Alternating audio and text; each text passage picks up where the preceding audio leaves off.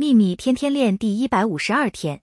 有时候一次只专注一件事比较好，这样你才能为那件事驾驭你所有的能量。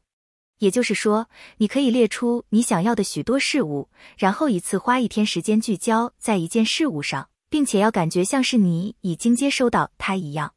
你很可能会发现，你最不担心的事物最先到来，因为你的不担心让宇宙可以轻松送货。